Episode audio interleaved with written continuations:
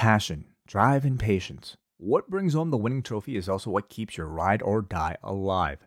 eBay Motors is everything you need to maintain your vehicle and level it up to peak performance. From superchargers, roof racks, exhaust kits, LED lights, and more, whether you're into speed, power, or style, eBay Motors has you covered. With over 122 million parts for your number one ride or die, you'll always find exactly what you're looking for. And with eBay Guaranteed Fit, your part is guaranteed to fit your ride every time or your money back. Because with eBay Motors, you're burning rubber, not cash. With all the parts you need at the prices you want, it's easy to turn your car into the MVP and bring home that win. Keep your ride or die alive at ebaymotors.com. Eligible items only, exclusions apply.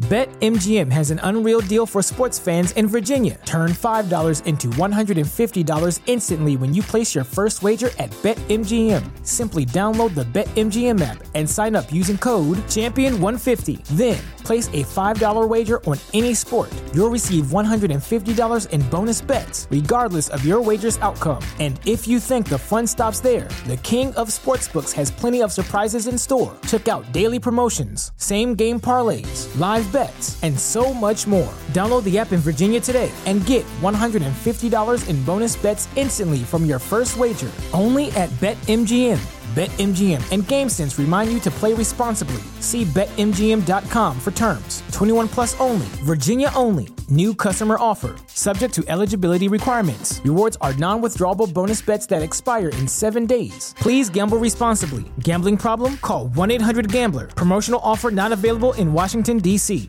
When Ryan's when it's time to begin, it's on the rewind around with John Pollock and Wai Ting. The 18 that makes sense of these things we see in the ring every week on TV. It's rewind around for Monday night. Download a Tuesday morning from the Post Wrestling site. It's rewind around for Monday night on USA now on the John and Wayne take the mic. Hello, everybody. Welcome to Rewind a Raw. I am the always happy and peachy John Pollock, joined by Wai Ting. How are you, Wai? Well, I'm good, John. Um, so you know, before we, we go on the air, I mean, at what is it now, 11:07 p.m. Eastern? You know, and I'm I'm pretty sure we had a bit of an overrun today, didn't we? It always feels like we have an overrun. So I mean, we set out to start live at 11:05, and God, it's like it's it's becoming that much more impossible by the day. Anyway, so we don't have much time to chit chat before these live streams, John and I. So I just simply asked John how he's doing, and you could just tell in the man's voice. Ugh. It's one of those nights.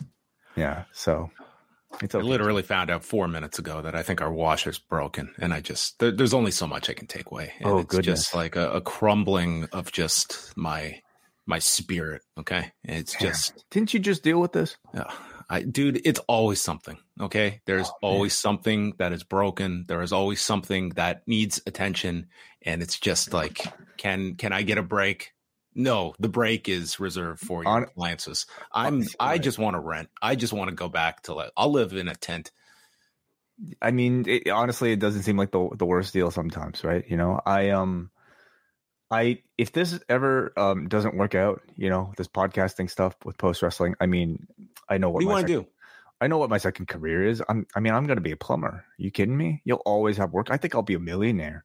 Quite frankly, you know, there's always something to do. Like I'm, I'm trying to look for a plumber right now to deal with my water pressure, and um, they're always busy, always booked up. So maybe that's what we'll pivot to. It's what my dad told me to do in high school. He always hit on me. He's like, be a plumber, be a plumber. That was Yeah. always his advice to, towards me. And I never took it seriously. And, you know, I, I felt it was just, he thought like, you know, just shoot for some. He, he was also the one that said, you know, like university isn't for everyone. Like, okay, what, what are you trying to say about me? And He's, you know he's what? He's absolutely right. He's a 100% right. As as I've gotten older, I was like, there, there was a lot of wisdom here, a lot of Mhm. wisdom that he was uh, bestowing upon me. I definitely didn't need four years of university. Definitely did not need it. Yeah, yeah. I could have done two years at like a college, and I would have been fine. for what we learned. Yeah, two was definitely enough. I can't say like there there there is definitely a value of what I got out of that, but versus like the, the time spent and um what I the money. uh, yeah, I mean there you go. Um, Deep in debt is more than just a Kazuchika Okada uh, former hold. Yes, yes. Thanks. Top of top of everyone's mind. Wai how how was Wu Tang? It was fantastic, John. It was my um i guess not so much wrestle dream but it was a, a, another dream you know of mine to be able to see wu-tang in concert uh they played with nas and de la soul yesterday here in toronto and uh, i've never seen them before um and you know None- like none any- of them. i've seen them individually i've seen i've seen the GZA Oh. i've seen like Raekwon ghostface but I see. I I once tried to go to like uh what was it like I think I tried to go to like I don't know Peterborough or something or Pickering to be able to see like a show with like U-God and Inspectah Deck and um I think it might have been like GZA I don't know and then I got turned away at the door because like I knew somebody who was supposed to get me on the list somebody that you know actually worked with us and it turned out that he that person ended up not having those connections Oh and I didn't find out until I got there anyway um Tell that's all afterwards. that's all to say that you know it, it's like in order to be a Wu Tang fan, I feel like it, especially in Canada, you had to collect each of them separately, and you had to do this over the course of several years. Because They're like trading cards. Yeah, because like I, I mean, to my recollection, I don't know how often they necessarily toured before, um, like all together, you know, before a certain um year, um, but then even when they did tour together, I felt like it was a pretty rare circumstance where you'd get all the members together, and I thought that was going to be the case tomorrow or yesterday, I should say. You know, I didn't have those expectations, and in fact, they kind of played with those expectations. So like they'll start, they'll do like the individual introductions, and then what would happen often is like, you know, they'd start getting doing doing their songs, and then they'd have like members do the missing members parts, and they did that for like the first half. And then um, the word was that you know they had everybody except Method Man because like I guess he's involved in some sort of acting project. He's kind of like you know the biggest star of the group. And then the Method Man shows up, you know, for Wu Tang Clan ain't nothing to fuck with, and it, it it just it made me go crazy. It was like seeing Adam Copeland come out to to to his old theme song. You know what I mean? or, or to his new theme song as well. Uh, old and new theme song, sure, whatever. But um, I, I, I don't think that uh, Method Man would ever attach his name to something called Metalingus. well, he was uh, he did do a song. I think a lot of people are just realizing the name of this, like this awful name for Yeah. the, like just a terrible name for a song that I think so many fans have grown up just l- loving this song, and this is the first time they've actually realized what, what it's called, and it's just like that's the, like the stupidest name for a song. I mean, when you've heard it long enough, I mean, you'll you'll kind of accept anything, right? Anyway, so uh, it was a dream come true, and on top So you of had that, I- you were not expecting Method Man. Not at all, not at all. I had known that he had shown up at, at some of the New York shows, but I mean, that's kind of New York, right? You know, that's their Mhm. home territory. Um, but what it turns out is that um, he actually seems to be on tour like with them the whole time now, and I think it's part part partially due to the actors strike. So it's really worked out. This actor strike has been a godsend, I guess, Yeah. for for a lot of these people. Well, I'm glad you had a great time. It sounds like it was a very fun show. I, I saw some of your videos. Looked like it was a really big crowd on top of it. Uh, it seemed pretty full to me. This was Yeah. Scotiabank. Scotiabank, the same place where Forbidden Door took place. So, yeah, th- thank you very much for holding down the fort here. I mean, I, I know I missed quite the pay per view, so thank you and John Siino especially. You know, um, I mean, if there's first of all, he informed me that the concert was, was on the same day as Wrestle Dream, and um, if there's a Wu Tang uh, fan out there who understands, I'm sure it would be John Siino. So, no, on his birthday weekend, no less. So, Yeah, The he also held it back from you. He was like when you were stating about like Method Man not- probably not being there, and I think he knew what the answer was, but he let you just enjoy it organically. He could have really WH'd you. clearly a man who understands the value of spoilers. So, thank you, John. Well, off the top, we are going to get Wai's thoughts on Wrestle Dream, and we'll, we'll talk a bit about uh, Adam Copeland, which was the big news story coming out of Wrestle Dream. But we wanted to spend a little bit of time at the beginning of the show to go over this month at the Post Wrestling Cafe. Uh, we had already mentioned to you uh, on on over the weekend that we have been introducing audio news updates that I've been doing, and those will be coming out a minimum of three per week for Double Double and espresso members at the post wrestling cafe. We did this on friday and did one for today's news updates and we're going to provide a sample for all patrons for wednesday and friday. So at any level on the cafe uh, you'll get to sample these audio updates and then beginning next monday they will be exclusive to the double double and espresso tier and ad free shows not the other podcast network but rather just the concept itself, as we will be adding uh, Rewind to Raw, Rewind to Dynamite, and our pay per view reviews on the Post Wrestling Cafe feed, commercial free for everybody. And that started last night with Wrestle Dream and will continue with this show. Mm-hmm. And it's not like we have like a ton of uh, you know uh, ad breaks on, on these podcasts, but um, it's just sort of an added bonus. You know that doesn't really take a whole lot of uh, extra work from us. You know to upload. It's actually an unadded bonus. Uh yes, thank you, thank you, very good, John. Sorry. Yes, uh, but but but it's something we just want to throw out there. You know, those some of you guys just want to hear the, the show is completely clean, and it's just a little bit of an added perk that we want to give to all of our uh, very kind patrons who keep this whole thing alive. Some people might just seek out like you have some beautiful reads. Way that that is very true. Yeah. Um. So, well, you can still download the other version Sure. I, We're giving you options. We're giving you options. That's right. In fact, you should just set the download on and not even listen to it, just to kind of you know give us the extra um hit. Download it on every device you have. You know, open up your iPad, download the podcast. Okay, like ten browsers at a time. Just download them all. Go go around your office. Go on your friends' uh, laptops. Go on your coworkers' laptops, and just download post wrestling. Well, this month you will have a lot to tell your office coworkers about because um, for all Cafe members, uh, this coming month, uh, look at this, look at this uh, breathtaking graphic uh, that was uh, put together by the great Wai Ting. Uh, we are going to have two editions of Rewind-A-Wai this month, starting this Thursday with a review of Predator, starring Arnold Schwarzenegger, Jesse Ventura, and Carl Weathers.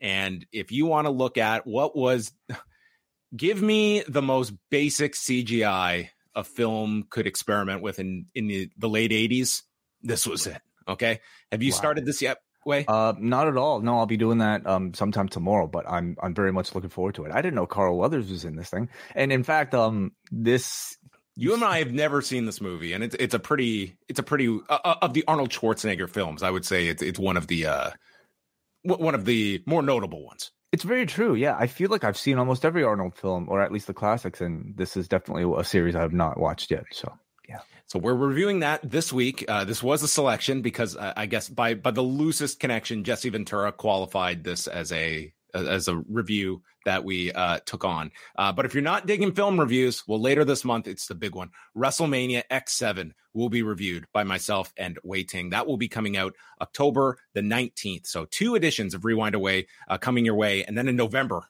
we're getting into WCW 2000 territory. So you can uh, stay tuned for that. Loki season two. They gave me a new season. I'm going to be going back to Disney Plus. Uh, this will be uh, the return of Loki as uh, Rich Fann and WH Park uh, will be com- returning every Sunday night on the Post Wrestling Cafe, and they will be mm. talking about the season premiere uh, this coming week. So this series drops Thursday, I understand, and then they'll be doing their reviews Sunday. Yeah, I believe they come out on Thursdays now, and it'll give you the entire weekend to catch up on that week's edition. And then on Sunday, look for WH and Rich and a series of guests to join them as they talk about it on MCU later. New Japan, we will have uh, Karen Peterson and Bruce Lord coming together. We have Destruction in Ryogoku, which is next Monday, Royal Quest 3, which is the following weekend at the Copper Box Arena, and then Fighting Spirit Unleashed in Las Vegas at the end of the month. We will have a Bound for Glory review on October 21st with myself and John Siino, and then your Cafe membership at all levels gets you weekly rewind to SmackDowns with the ability to call in at the end of the show, Collision Course with Kate from Montreal and John Siino, and of course, Ask Away, the our mailbag show each and every month. Uh, it is six dollars that gets you in the door and access to all of these shows this month, thirty days access, and of course, you can go and grab all of the archives that date back. Wai tells us over a thousand shows to just sit down and listen to one by one. It is completely true. In fact, I have a way of tracking it because Patreon now offers these things called collections, which are basically playlists, and I tag everyone. You know, that's a that's an exclusive podcast, and I guess somehow in these five years, we have amassed over 1,000 bonus shows. Just not even not even including what we do uh, normally on this free feed. Just on the Post Wrestling Cafe itself, 1,000 plus bonus podcast. So between that and also uh, this week, John Pollock's daily news updates being read to you by John Pollock himself, um, you'd be silly not to sign up for six dollars a month. Yeah, it's a little weird to be uh, reading my own uh, writing. It's a, it's a little different, but uh, I'm enjoying these so far. Yeah, it's just a, uh, just different. That's all. You're very good at them. Like I mean, I mean, listen, um, there are a lot of people who do one aspect of this job. John handles like 10 different aspects of this sort of work and he does it all of the at the John Pollock standard. You're basically a Wu Tang clan on, onto yourself. Jack of all trades, master of none, as they say. Uh, but you can check all of that post postwrestlingcafe.com. And most of all, um, by joining the cafe, you're helping keep Post Wrestling uh, running and helps us contribute to a lot of free content that we put out uh, with a lot of contributors that we uh, continue to grow with. And uh, so that is the lifeblood here at Post Wrestling Cafe. So check it out for a big month in October. And uh, yes, we will be putting out the audio updates for all patrons this week and then double double espresso patrons uh, from next week onward. And just by the way, um, in case some of you guys are unaware, we also have video available now um, for all of the podcasts John and I do as well. So um, that that's available. Um, a lot of you guys are signed up on YouTube and might prefer it. Uh, we invite you to sign up at postwrestlingcafe.com where it's $2 cheaper a month. You still get video and uh, it's just a little bit more of a it's a different website but do continue to sign on wherever you feel most convenient into the news we go, and we want to start off with uh, the passing of Russ Francis, who was a, a very well renowned NFL player with the New England Patriots and San Francisco 49ers, but had uh, quite a kind of side career in professional wrestling. He was the son of longtime uh, Hawaiian promoter Ed Francis, and you know he did a lot of wrestling for his father in the AWA and was part of the Battle Royal at WrestleMania 2 that featured the NFL players and the pro wrestlers, which was won by Andre the Giant. It featured uh, William Refrigerator Perry, uh, the year that the Bears had won the Super Bowl. So Russ Francis, he was uh, he was with um, he was with a fellow passenger and they were flying uh, a plane on Sunday and crashed into a ravine.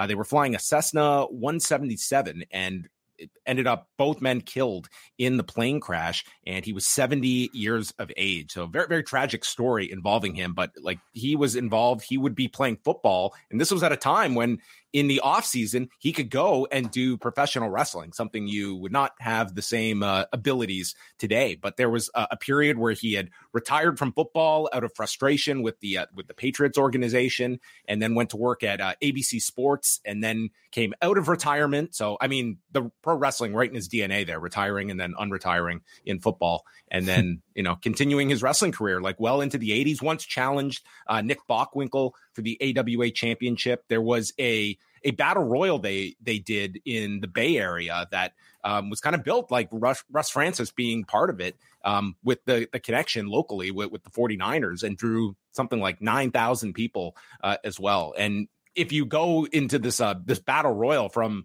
uh, WrestleMania 2, I mean, he's introduced by Gene Okerlund as the son of Ed Francis, and this was easily like the most capable of the football players when it came to professional wrestling itself. So 70 years of age, uh, very sad story, but seemed to be like uh, like an avid uh, um, avid flyer, and uh, just a, a, sad story of uh, crashing a plane on Sunday.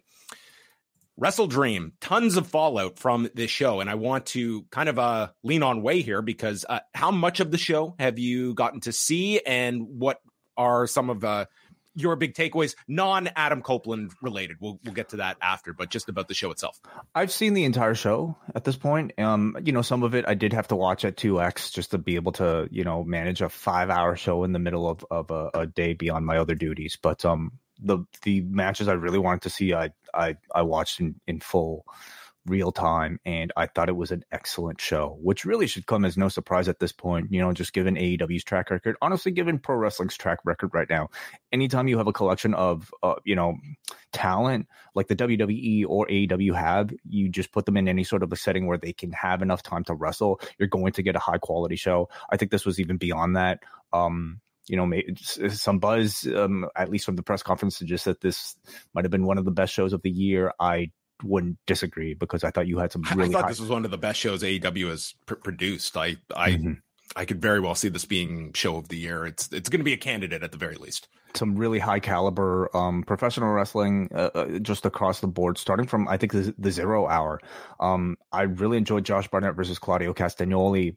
I also in the same vein really enjoyed Eddie Kingston versus Katsuyori Shibata, two wrestling matches that I felt um, brought a whole lot of realism and as a tribute to what Antonio Inoki seemed to prefer in his professional wrestling. I thought those two matches completely captured it. Of course, along with Zack Sabre Jr. versus Bryan Danielson, which as a dream match completely, completely lived up to the billing.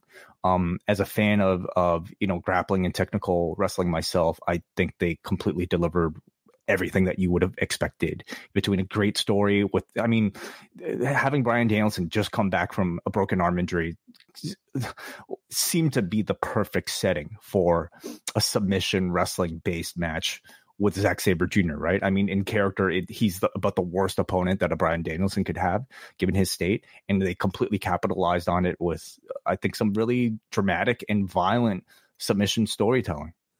Yeah, I mean, the, I, I love that match. I think it was one of the best of the year. And I think that Bryan Danielson has put together a year, even with several injuries this year, that when you uh, put together the MJF Iron Man match, the Okada match that I think I, really enjoyed it in the moment. And then it was after the circumstances of how he worked the last half of the match. We have the Texas death match that he just did with Ricky Starks on top of this. And we've still got uh, three months left in, in the year on, on top of it. Like Bryan Danielson, this is shaping up to be one of his career years. Absolutely, absolutely, yeah. Um, and you know, he in interviews he stated that he might have a list of opponents that he wants to wrestle within the company, but um, I, I think it if it's anybody, no matter what, like he seems to be giving his full, complete effort, and at this point, as fans, we just hope that he stays healthy through it all, don't we? We will get to Adam Copeland, Jon Moxley's commentary. He's excellent. He's great like what a shocker right? You know one of the best promos in the entire company is um, really good at professional wrestling commentary. And i think what makes him so great is the fact that he truly seems to like he makes you feel like he really believes what he's watching. And and i i don't doubt that even in the back he's probably talking like this. You know the guy is i think every bit um of what you there's an authenticity there. And he like he was to me the like um I'm not going to say like the, the dominant gr- ingredient, but he was something that added to that Zack Sabre Jr. Bryan Danielson match. Like his excitement was just infectious. I thought him, mm-hmm. uh, I thought he brought out like a great uh, dynamic with Jim Ross. I thought those two gelled together very well. And Moxley, he, like, he and Nigel especially, I loved hearing. They were together. great together. I mean, to me, Moxley, like he could very well be like AEW's Joe Rogan at, at, a certain point if he was ever looking to uh, do more mm-hmm. of this. And I said this on Sunday, but I'd be really curious if they were going to have him do the Claudio match and just called the audible to have him come back later for more because it was instant in that match of just all the feedback online towards Jon Moxley and people generally, I, I would say it was like 85 to 90% positive it helps that I mean these are his training partners, which you know um, I, I, is a story thing, but I really get the sense that these guys are, are actually in real life training partners as well. Um, so he has a lot of reality to draw from, and he is I think every bit like I don't you know what you might call a, a bit of a method actor, somebody who really wrestles as if he's truly fighting, and uh, you know um. It, it, comes across in, in the commentary. I'd be curious to hear him maybe commentate um people that he might not be as familiar with. And I don't know what the result of that would be. But um if he's know, not competing, I would love him and Lenny Leonard to do the next Bloodsport together. I think that would be fantastic. That would be great. That would be and, great too. And for all we know, he may he may end up like w- working the next uh, Bloodsport. But I would also mm-hmm. love to hear him do uh, call like like that style uh, as well. He's too valuable as a professional wrestler, right? You know, to, to put on the commentary desk. But in a situation like this, where for whatever reason injury prevents him from from uh, working, yeah, I'd love to hear a guest commentary spot. So, how did you feel the the arrival of Adam Copeland was handled with uh, with with the video, the reaction it got? I think you know it was it, it, this certainly was not uh, an out of left field arrival, but certainly it got uh, an enormous response from the crowd in Seattle, and this was the dominant story coming out of the show. I thought it was really well done, really well handled. Um, I think the added touch of having the video just gave it an extra bit of polish that I wasn't necessarily expecting.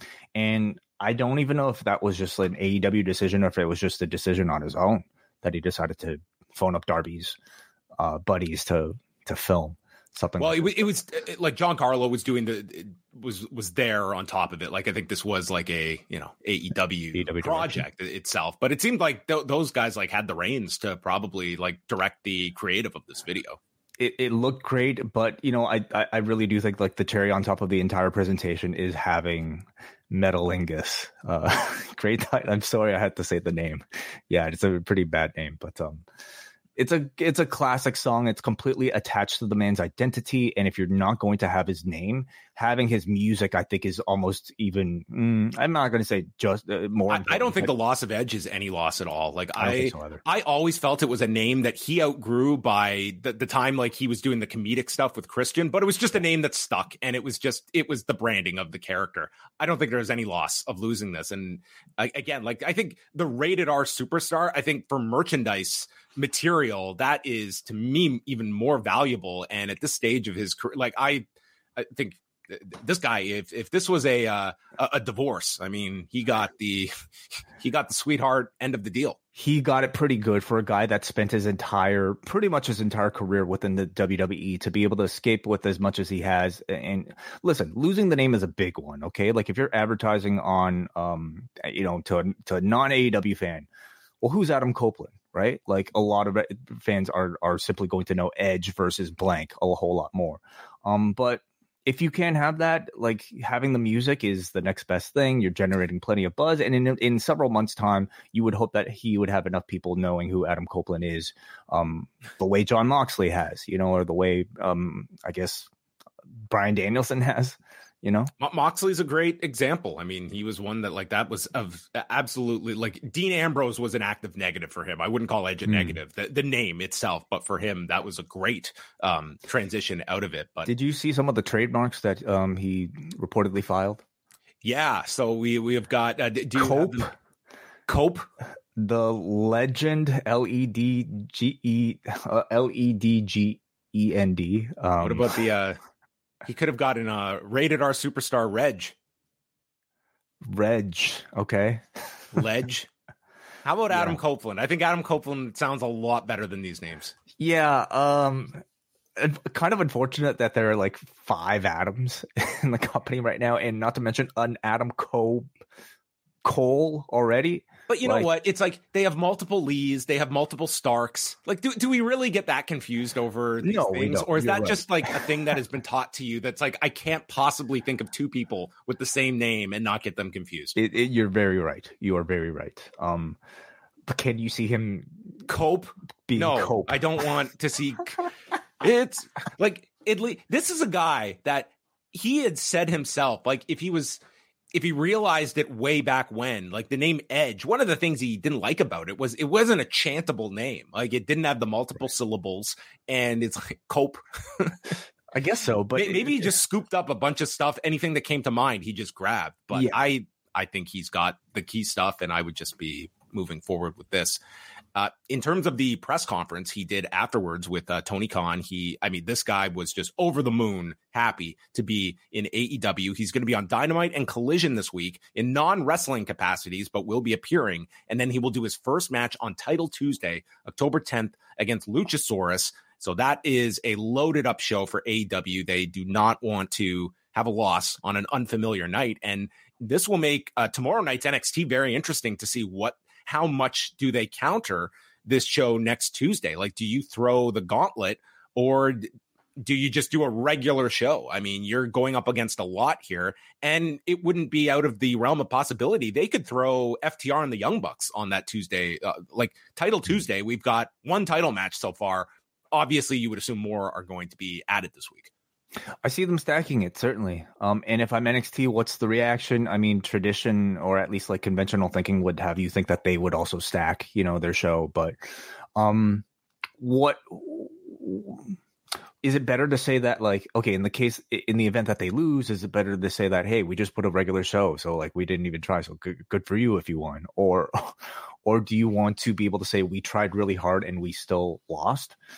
Um you know what, what what is the biggest play you could see them making of like a main roster person? Like is there a certain limit you would see or um, so so if becky's healthy then it would be a becky match. Becky's um, an automatic I, I, would think like provide like they're they're actively advertising her for next monday so i think they're of the belief she'll be cleared to go. It, it's not as though she has a concussion or something. It's it, it's a it's a laceration that pretty I mean, bad laceration it, it's a pretty yeah. bad one but i mean it's one that you can maybe forecast that within a week she should be okay right. to go.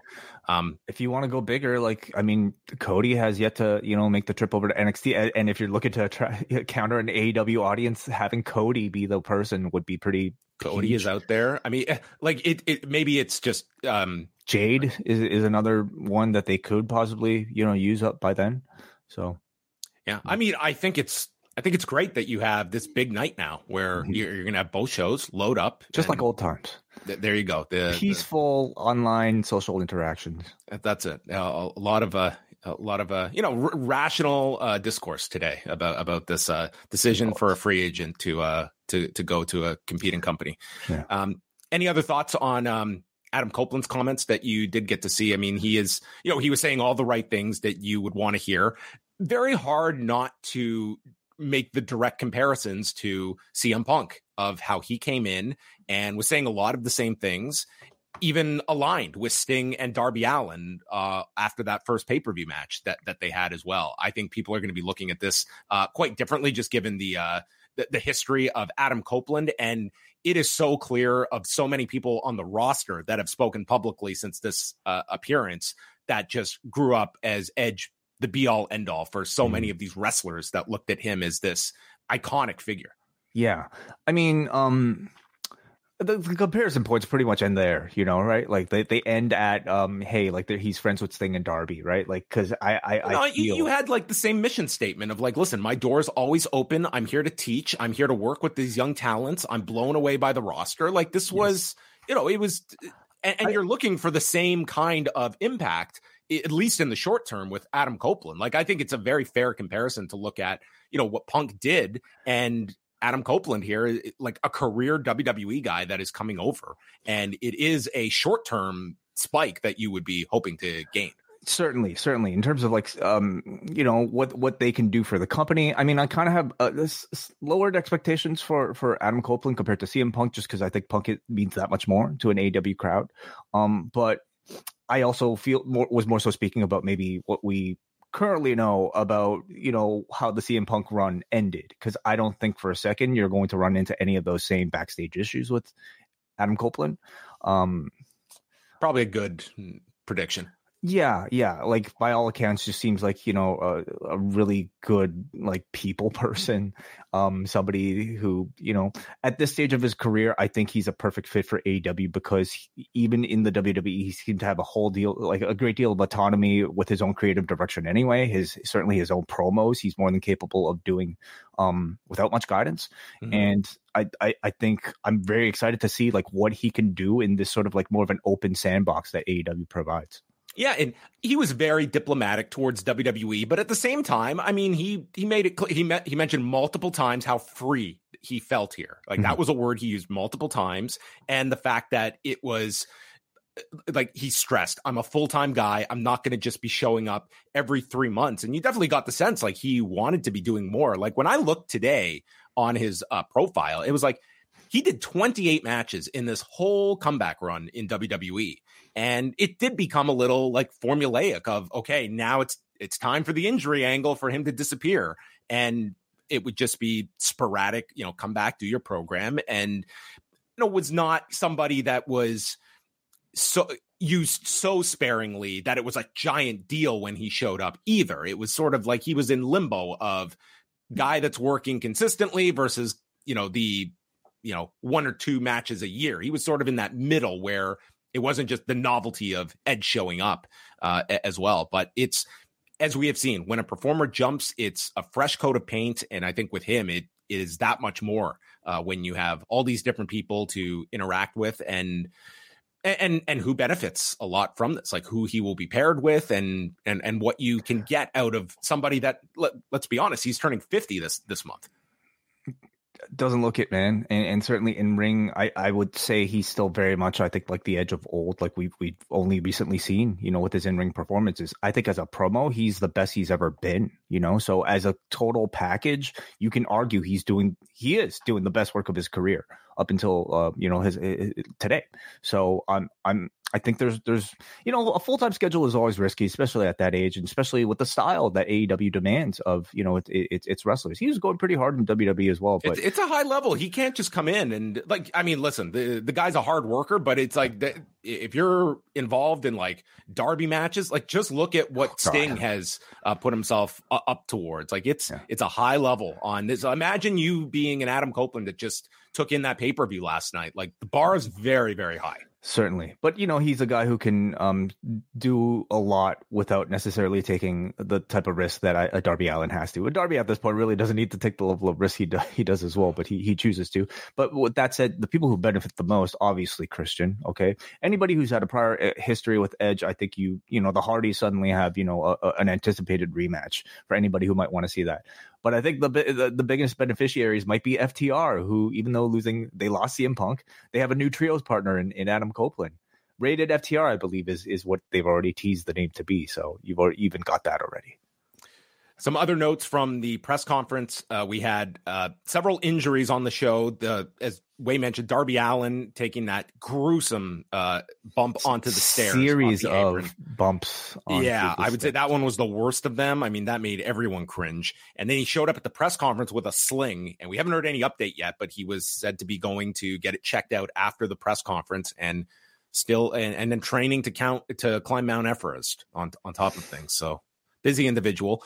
Mark Davis uh, appears, he certainly indicated that his wrist was broken. And if you watch the match from the power and glory spot, that appeared to be where the injury was sustained, and he had basically no use of of this hand, this wrist for the rest of the match, even during the shatter machine spot where he had to use one arm uh, to to lift him. Um, so that's. Uh, man, Aussie Open they they have been snake bit with injuries, and unfortunately, yeah. it looks like another one here with a with a potential break. And uh, Rey Fenix, uh, this appeared to just be storyline related to keep this guy ready, and they're actively promoting him for Wednesday's match with Nick Jackson. And the way it played out with Penta being outnumbered and losing the fall, y- you could see that one being just sort of a precautionary measure. But uh, th- those were those notes. And then Tony Khan on his own at the end. This, by the way, was a two and a half hour press conference that they did uh, at the end of this uh, marathon level show. But he mentioned that WrestleDream will be an annual show. Doesn't know if they'll be back in Seattle, but um, he thinks this is their best run of pay per views, not just critical reception, but also the business that they have uh, generated. He is confident that this will top 100,000 buys based on the digital buys. And we didn't see the numbers for that Jets Chiefs game, which uh, I don't know, uh, you were out, but man, my timeline was dominated by this Taylor Swift uh, stuff at the game. 27 million viewers between NBC and Peacock watching that game. So that was a monster they were up against. Um, do you look at eh, let let's be uh, let's say there's great word of mouth and they get up to like 110 115 with with replay buys how do you view that number coming so close after all out and also the first time they ran against not just an NFL game but a gigantic game too I think it would be have to be seen as a success, right? Like, um, in my metric, I don't know how profitable these shows necessarily are for Tony Khan because I don't know how much money they cost. But um, I think what's more important is to be able to say, "Hey, we have every single month a hundred thousand wrestling fans who are willing to pay for this product." For him to be able to say that to his advertisers, uh, to to any potential company that wants to purchase these pay per views for some sort of streaming platform, that's huge. That's massive. These are people that are willing to spend this much money for on us, fifty bucks. Um, less than that if you if you use NordVPN.com slash post wrestling. Um, on us every single month. I, I I think that that's ultimately what's most important coming out of these. He also mentioned interest in Katsuhiko Nakajima, which is interesting. You would certainly see like if if Nakajima does not have a, a landing spot yet, um, that that's very interesting, and maybe Tony Khan is being very open about this because it's not just a theoretical uh, that that he's talking about, but um, this certainly if you're Nakajima, you're 35. If you're going to make a big jump, uh, leaving Japan, now is that time in your career you want to do it. You don't want to wait till you're too old to be doing this. I would almost say that like this answer I can't imagine any reason why he wouldn't be at least you know in AEW for a match or two if if the offer is up out there. I have to imagine it would provide the biggest platform internationally for him, which in turn would up his value in Japan if he ever you know chose to stick to a permanent landing spot in Japan. So I fully expect him to come in at this point. They might ban him from wrestling Bryan Danielson. They might just be no, we're we're not putting you guys in a ring together. It's yeah, a no kicking match. yeah. Um, said it would be great if they could do something with Demetrious Johnson. Him and Kenny Omega are doing their uh, their Twitch uh, Street Fighter Six game on Tuesday night, uh, which Jon Moxley was very disappointed. He thought this was a match happening on Dynamite.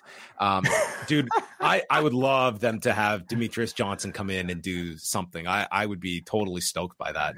Um, Has he expressed any interest in professional wrestling in the past? He's, I mean, he has developed into like a really great personality with his breakdowns on his uh on, on his Twitch channel and I think he would he has never really uh, followed pro wrestling and, and, such but I think if if they were to make it like a uh, uh, something that you saw like with Claudio and Josh Barnett I think he would be I mean he was there front row and I, I'm sure he had well so is Shawn Kemp. Is, is Shawn Kemp going to come back? Are you pulling oh, out dude. those shoes dude, if it was 1996, I mean, that would have been. You, you want to get a million buys? It's, it's Shawn Kemp. Okay, bringing Gary Payton with him.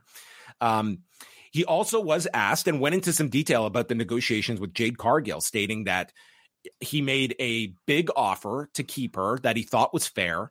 Uh, but then she came back and and had a higher ask, and Tony did increase, um, which Jade ultimately did not take, which he was surprised because his I guess his second offer he made was larger than the first request that Jade made, uh, but said he only had good things to say about Jade Cargill and wanted to give her an excellent send off with Kris Statlander, and even indicated that from the time they shot the angle on Dynamite to taping the match on Rampage, he was holding out hope that maybe there could be a last minute deal that they reach. So, um, Hmm. That would have been, uh, you know, it seemed like he was not just shutting the door, uh, like literally right up until she walked out and did the match with Kris Statlander. But listen, um, this uh, I wrote about this uh, today, and it's the same deal with Adam Copeland that mm-hmm. you have a viable alternative and you can raise your level, and that is great business. If Jade Cargill was looking for the best offer, or if she ultimately, like WWE, was the destination she wanted to end up in,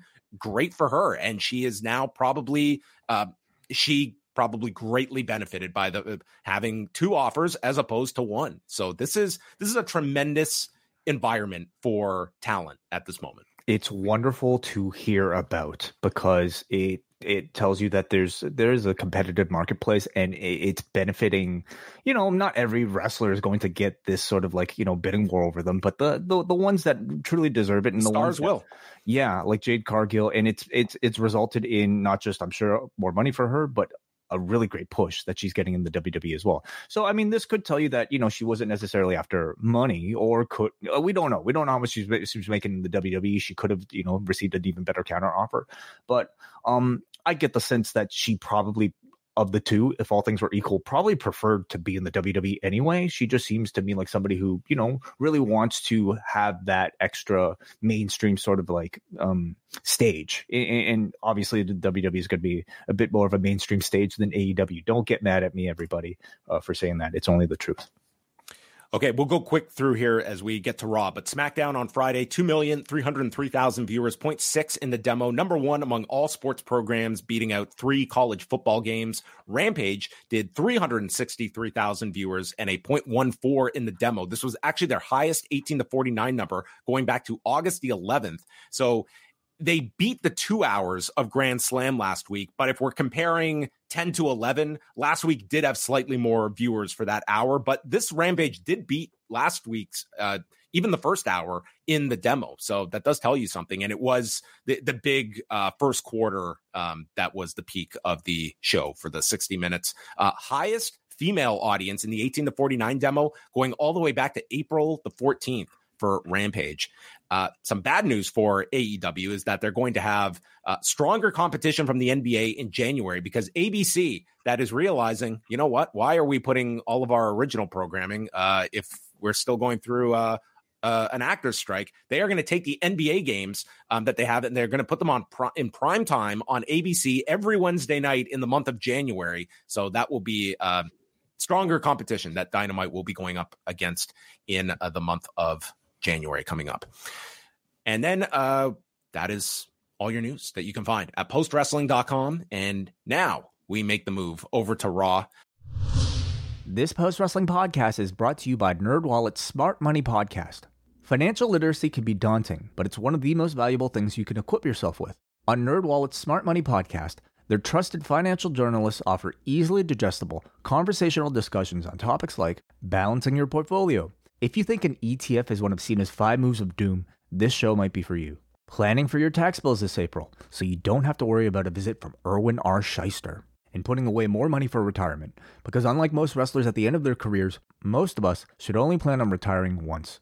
Listen to NerdWallet's Smart Money Podcast on your favorite podcast app. Future you will thank you. BetMGM has an unreal deal for sports fans in Virginia. Turn $5 into $150 instantly when you place your first wager at BetMGM. Simply download the BetMGM app and sign up using code Champion150. Then place a $5 wager on any sport. You'll receive $150 in bonus bets, regardless of your wager's outcome. And if you think the fun stops there, the King of Sportsbooks has plenty of surprises in store. Check out daily promotions, same game parlays, live bets, and so much more. Download the app in Virginia today and get $150 in bonus bets instantly from your first wager only at BetMGM. BetMGM and GameSense remind you to play responsibly. See BetMGM.com for terms. 21 plus only, Virginia only. New customer offer, subject to eligibility requirements. Rewards are non withdrawable bonus bets that expire in seven days. Please gamble responsibly. Gambling problem? Call 1 800 Gambler. Promotional offer not available in Washington, D.C. Taking place on Monday night from San Jose, California at the SAP Center, WrestleTix reporting 9,486 tickets distributed, up 25% from the last time Raw was here in this building one year ago. And we start off with a furious pace with Nia Jax and Shayna Baszler brawling at the beginning. And this was all of uh, Nia Jax's, uh, this was like the, uh, this was like a Christmas carol with like the ghost of uh, Christmas past, present, and future, all, all coming back here from uh, uh, Shayna Baszler, her former tag partner, Raquel Rodriguez, who uh, we learned has been out for weeks with whiplash. okay, I'll take your word for it. And then Rhea Ripley making her big return. All four are fighting. There's a riptide to a security member, and this crowd, man, they were going nuts for Rhea Ripley as Jax is held back and not happening at Fastlane. So they are holding off on this title match for a future date. Mm-hmm. Yeah, I mean, I, I think that's pretty uh, sensible. You know, just rather than rushing for the first week, I thought this one, this could, was this one could be in Saudi Arabia potentially. yeah, very possible. I thought it was a great sort of um immediate start to the show without really kind of like needing to build up to it because you already know what the grudge is. The first moment you you know saw Rhea or really any of these three share the ring with Nia Jax, you knew that this scene was going to happen, and I thought it got the show off to a really good start. I was maybe especially impressed in the fact that they didn't just forget about Shayna nor Raquel as you know being two people that were just cannon fodder for Nia. It seemed like they're actually using them to tell some sort of story. They're trying to get their revenge as well. Yeah, I kind of like the idea that you do have sort of like these multiple uh, players in this title picture that you can mix and match. Next week, they're going to do Nia Jax and Raquel Rodriguez.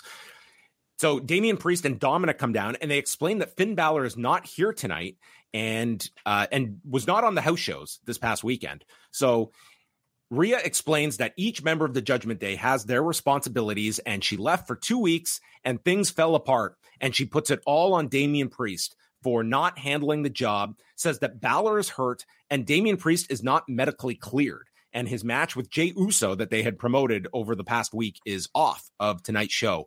And also blames him for Dominic losing the North American title to Trick Williams uh, because Priest wasn't there like she told him to. I mean, she in like the same sentence explained he's not medically cleared, but he was uh not physically involved in this match on Saturday, which if I was Damian Priest, I would have said because I worked the house show on Saturday against Cody. That probably was a that was a good alibi for Damian Priest.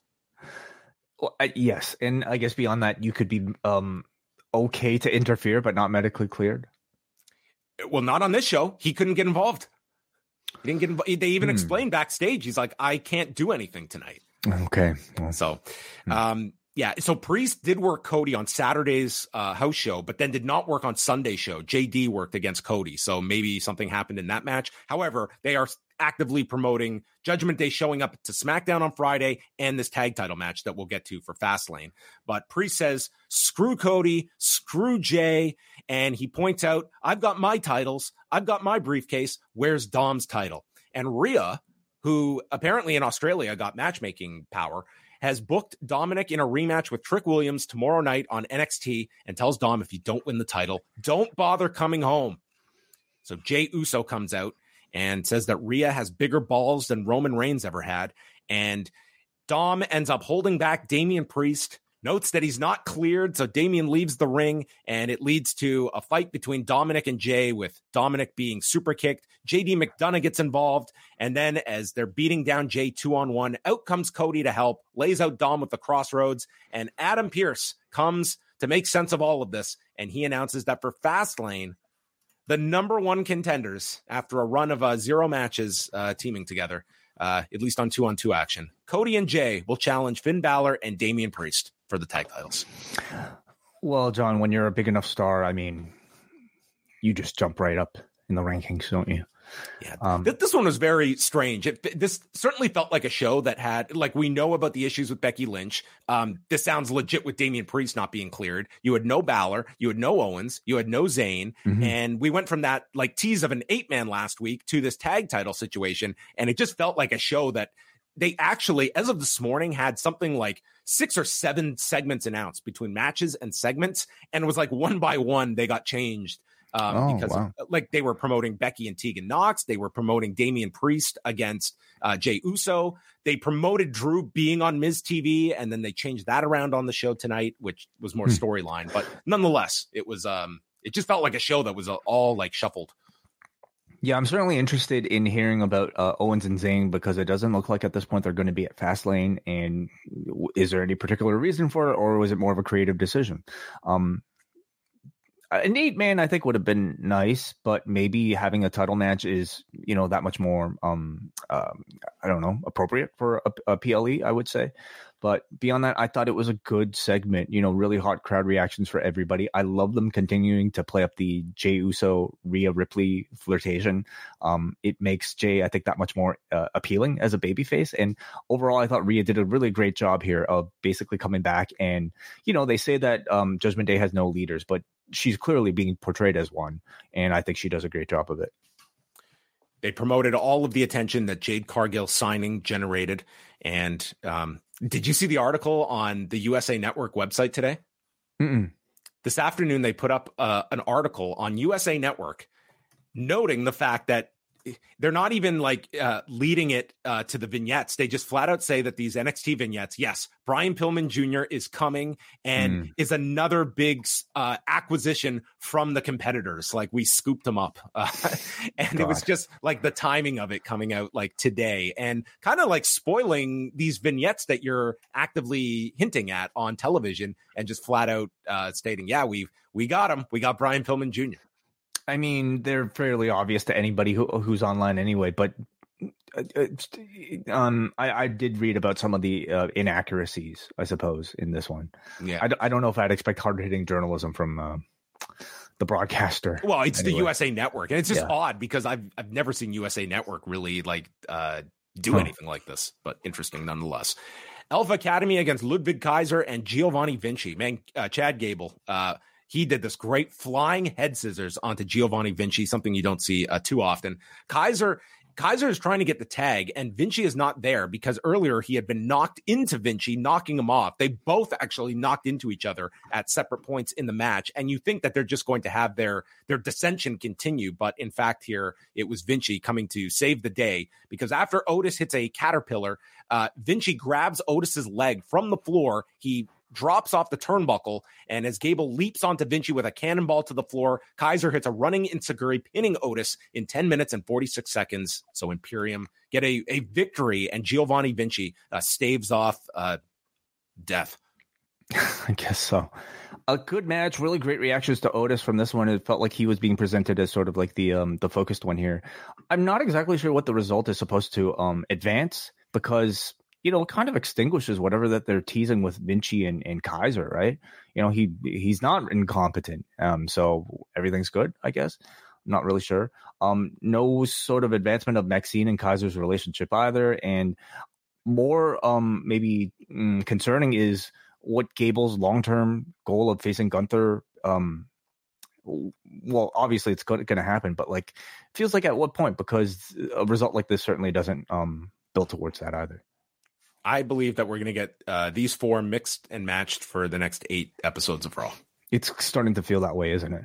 Yeah, kind of tiresome. It, they did a very good job on this show of airing like highlight packages of some of the big matches from No Mercy, including the Becky Lynch Tiffany Stratton match, which I thought was an awesome mm-hmm. match. Like if you did not see No Mercy, I thought the last two matches were just excellent with uh, Ilja Dragunov winning the NXT title and this this women's match. I mean, man, I was I was super impressed with Tiffany Stratton in this match, and you know it was working with someone the caliber of Becky. But man, Tiffany Stratton, she's 24 years old. Where she is going to be in two to three years, um, like the sky is the is the limit for her. And I I thought this was uh, another really excellent performance. Probably the best performance we've seen from Tiffany Stratton. Mm-hmm. I agree. I agree. I think she she seems to be the type that you know the more you put on her plate, the more she's able, she's capable of of excelling at. at. And this was a pretty big big match with Becky Lynch in the main event with you know weapons and, and all this stuff. And I thought it turned out really well, especially understanding you know the the pizza pocket that was dripping out of Becky Lynch's arm. Oh, um, God. you know, throughout throughout half the match, it's, it's disgusting. What did you think about the Barbie spot? Uh, a bit much, you know, and I don't think it really the crowd reacted too well no, to it. Um, no, I mean you're teasing something that's so synonymous with tax, and yeah. to not. I, I thought it was a really lame spot. I can understand like they thought it was like this this cute idea. I'll tell you though, Becky took those dolls, and there mm-hmm. was one where she just like whipped her on her ass, and she had this mark. Like I bet it hurt like a like hell, but it looked so goofy that you're not getting any reaction. It's all the pain, mm-hmm. but none of the reaction. And it's like I bet those things would hurt if you were whipping it as hard as you could. But yeah, that that would be the one edit I would have made to that match. Uh, getting back to the show, and Adam Pearce is with Tegan Knox explaining that the match is postponed and Chelsea Green enters and tells Knox to just suck it up. Some of us are just not championship material, referring to Tegan. So Tegan wants a match, and Adam Pearce's new catchphrase is "It is official." He used this twice on the show to make matches. Uh, are we are we far from getting a T-shirt? Ooh, that could just sell like hotcakes. Yeah. Yes. It is official. I think these delays have actually really worked out for Tegan Knox. I mean, she was supposed to, you know, we all know get that first open challenge with Becky Lynch, and then that got changed for, to Natalya for whatever reason. Now she was supposed to have this match this week, and then this got delayed as well. But it, it, what's resulted is a lot of airtime for Tegan Knox. She's had several, you know, showcase matches at this point. She gets a lot of these backstage segments with uh, Adam Pearce. People are continuing to be reminded of who Tegan Knox is, so that this doesn't just feel like a one and done. So it's it's certainly worked out in her favor. When you compare to what that open challenge would have been, like have a competitive match, lose to Becky, mm-hmm. and is there no follow up after that? Like maybe they had plans for her, but we don't know. And at least this they could way, still have those plans for the follow up after the loss. She got a story coming out of getting bumped, and I would mm-hmm. say that's way more valuable than getting an eight minute match on TV like yeah. Natalya did that night. Pearce is uh well, then we go to the next match. It's Bronson Reed and Cedric Alexander. Wade Barrett uh, very politely notes that Cedric has lost his way over the last couple of months. Uh, got in some dives because he probably doesn't know when he'll be wrestling on Raw again. And then it's uh, Cedric tries for the Neuralyzer, gets a two count, and then a crossbody senton and tsunami as Bronson wins in two minutes and 18 seconds. And they just continue to feed people to Bronson Reed for some payoff in the future. Who do you think? I I again go to I, I think he's a great candidate for Seth post Nakamura. I think hmm. that that would be a it's kind of this lull period. You've got Saudi Arabia coming up. You've got Survivor Series where if Seth isn't involved in War Games, um, I could see Reed getting that spot. I mean, he's you've also got can unless you're going to pull the trigger on it like a Drew turn, but it almost feels like Drew could go through Cody before he gets to Seth. So you have some options there, but that's hmm. that's one idea. Yeah, I like that a lot. Pearce is on the phone, and Drew appears, doesn't want to be on Miz TV. He did that last week, but he's going to go out and speak to the people. And Pearce says he seems a bit off. And Drew mentions that no one was doing the right thing when the bloodline was kicking the hell out of me every single week.